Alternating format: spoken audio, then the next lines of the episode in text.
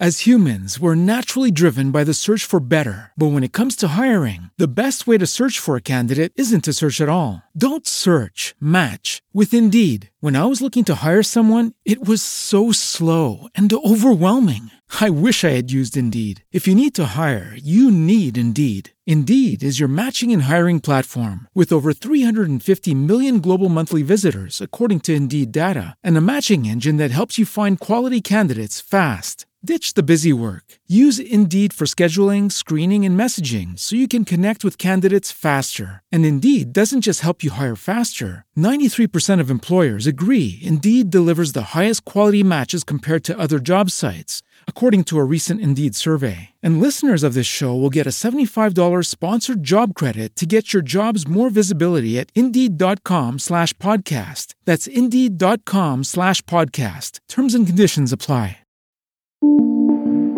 Oficina 19, en Emilcar FM, con Antonio Rentero. Saludos y bienvenidos una semana más a Oficina 19, este podcast de Emilcar FM, donde vamos a compartir consejos, reflexiones, noticias e información sobre el teletrabajo y la nueva realidad que estamos a punto de tener con nosotros ya un año de manera generalizada y casi obligatoria en muchos casos. Llevamos unas semanas hablando de la preparación personal y nos habíamos quedado hablando de del análisis que debemos hacer de nuestros hábitos. Yo recomendaría hacer un análisis diferenciado. En primer lugar, tenemos unos hábitos domésticos de nuestra vida cotidiana y unos hábitos laborales de nuestra vida en la oficina. Podremos hacer esto ya en función de cómo le resulta a cada uno más cómodo. No sé si 2 columnas, una hoja, un Excel, en fin, esto cada uno, unas listas, unos post-its, cada uno que vea el método en el que mejor y más cómodo se encuentra, para hacer, ya digo, ese análisis previo. Nuestros hábitos de trabajo presencial y la previsión de este entorno doméstico o a distancia, insisto, también en esta diferencia. No siempre vamos a trabajar en casa, pero puede ser que ese teletrabajo nos lleve a otros lugares fuera de casa y tengamos también que introducir las peculiaridades de ese análisis en esta recopilación. Con esto lo que vamos a hacer es tener muy claros cuáles son nuestros hábitos en ambos ámbitos y ver cómo se pueden compatibilizar, cuáles son incompatibles, cuáles son conciliables y cuáles habrá necesariamente que modificar. Habrá que abandonar algunos, habrá que recuperar otros, habrá que adaptar. Ya digo, esto lo digo de forma un poquito genérica porque es que cada trabajo, cada puesto y desde luego cada vivienda es un mundo. Recordamos también yo creo que fue la semana pasada o la anterior, las interferencias, entre comillas y de forma cariñosa, que podemos tener en una oficina y de las que ahora nos habríamos librado cuando estamos trabajando desde casa. Pero hay que ser también honesto con las interferencias, de nuevo con comillas y con cariño, que podamos encontrar en el entorno doméstico, y tendremos que tener en cuenta su incidencia tanto para nuestra productividad como para el horario que nos marquemos o que nos marquen desde la empresa o la organización para la que trabajamos. Os lo recordaba, yo ya digo, no sé si fue la semana pasada o la anterior, que esa típica consulta rápida a un compañero de trabajo ya no la vamos a poder hacer de esa forma tan rápida, con levantar la cabeza y mirar 2 mesas más allá. Tendremos que recurrir a herramientas de mensajería instantánea, correo electrónico, Slack, Teams, en fin, este tipo de plataformas, y eso en ocasiones puede ser beneficial y en otras perjudicial.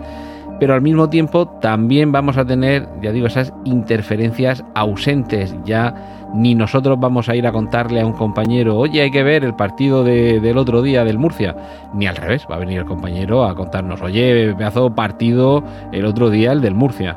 Esto es un obvio guiño a mi tocayo Antonio de Órbita Grana aquí en Emilcar FM. Pero bueno, esas interferencias activas y pasivas no las tendremos, pero ya digo, podemos tener otras interferencias domésticas, sobre todo si no vivimos solos en casa. Tendremos a alguien a nuestro alrededor, y ahora entraré en eso, y tendremos también que amoldarnos y que se amolden quienes conviven con nosotros a esta circunstancia.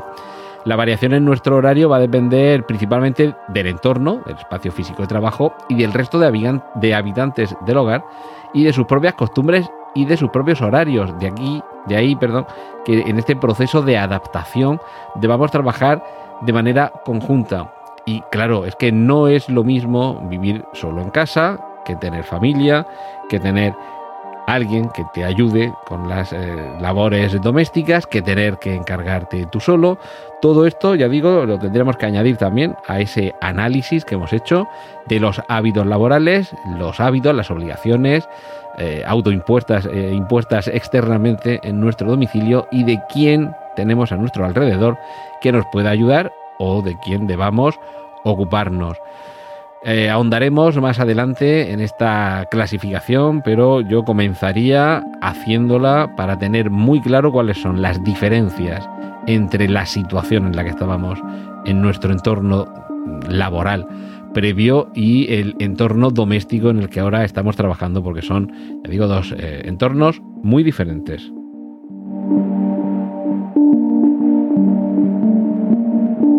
Y ahora quiero comentar un par de noticias recientes. Estamos todos pendientes de qué está sucediendo con esa ola que no para de crecer en cuanto a contagios y podemos mirar un poco a nuestro alrededor. Noticia de El Economista del día 15 de enero, por cierto, 15 de enero, el cumple de mi hermana Espe, que se hacía eco de la decisión que se ha tomado en nuestro país vecino.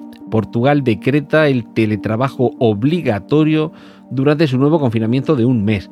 No voy a entrar en más comentarios ni opiniones sobre cómo combatir ni las circunstancias políticas en un sitio o en otro, en las que se están tomando determinadas decisiones, pero sí que es cierto que una medida como esta, valiente, desde luego, complicada de llevar a cabo, pero que, por cierto, hace casi un año ya tuvimos ese primer intento en el que todavía estamos viviendo muchos y en el que seguro que muchos estáis viviendo todavía, de un panorama de quedarse en casa trabajando. Esta medida, desde luego, dura, teletrabajo obligatorio y confinamiento de un mes, es, ya digo, una medida difícil, complicada, aunque, ya digo, el año pasado estábamos en estas, y esto creo que más tarde o más temprano aquí en España viviremos algo parecido. Así que un poco una recomendación autobombo, escuchad los anteriores episodios de Oficina 19 y seguid indagando por vuestra cuenta en toda la información que tiene que ver con el teletrabajo, porque esto continúa y en unos casos será obligatorio desde altas instancias, obligatorio por orden gubernamental, en otros será nuestra empresa la que tome un poco las riendas y diga, oye, a partir de la semana que viene todo el mundo a trabajar desde casa. Así que mejor estar un poquito preparados y seguir aquellos consejos que en ocasiones tienen razón en los refranes de que cuando veas las barbas del vecino a afeitar, pon las tuyas a remojar.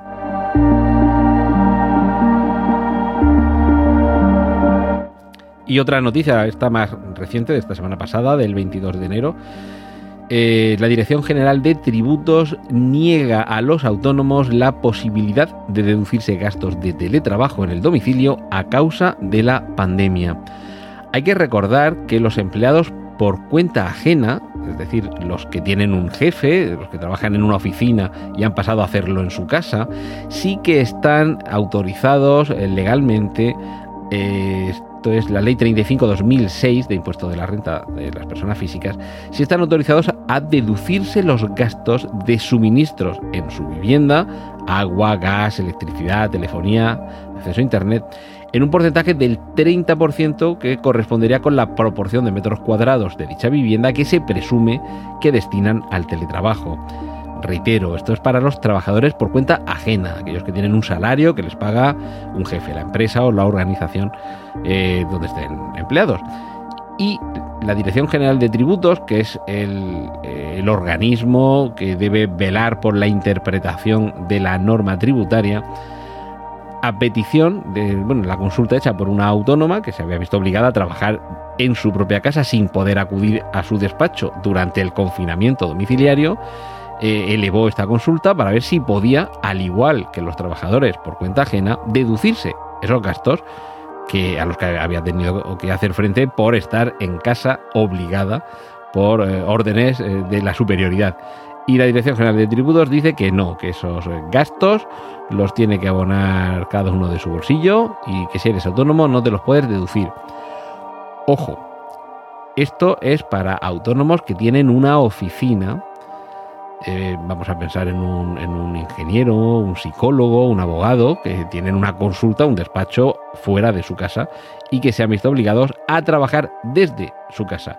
Otro día, si queréis y si me lo preparo un poquito, hablamos sobre cómo puede un autónomo deducirse los gastos por trabajar desde su propia casa, pero esto ya, digo, será en otra entrega de Oficina 19. Y os espero la semana que viene para más consejos, información y noticias sobre teletrabajo. Un saludo de Antonio Rentero. Has escuchado Oficina 19. Hay más programas disponibles en www.emilcar.fm/oficina19 y puedes ponerte en contacto a través de Twitter con @AntonioRentero.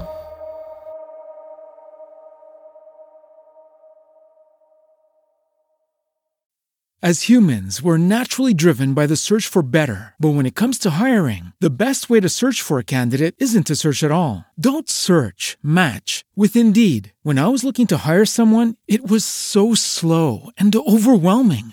I wish I had used Indeed. If you need to hire, you need Indeed. Indeed is your matching and hiring platform, with over 350 million global monthly visitors according to Indeed data, and a matching engine that helps you find quality candidates fast. Ditch the busy work. Use Indeed for scheduling, screening, and messaging so you can connect with candidates faster. And Indeed doesn't just help you hire faster. 93% of employers agree Indeed delivers the highest quality matches compared to other job sites, according to a recent Indeed survey. And listeners of this show will get a $75 sponsored job credit to get your jobs more visibility at Indeed.com/podcast. That's Indeed.com/podcast. Terms and conditions apply.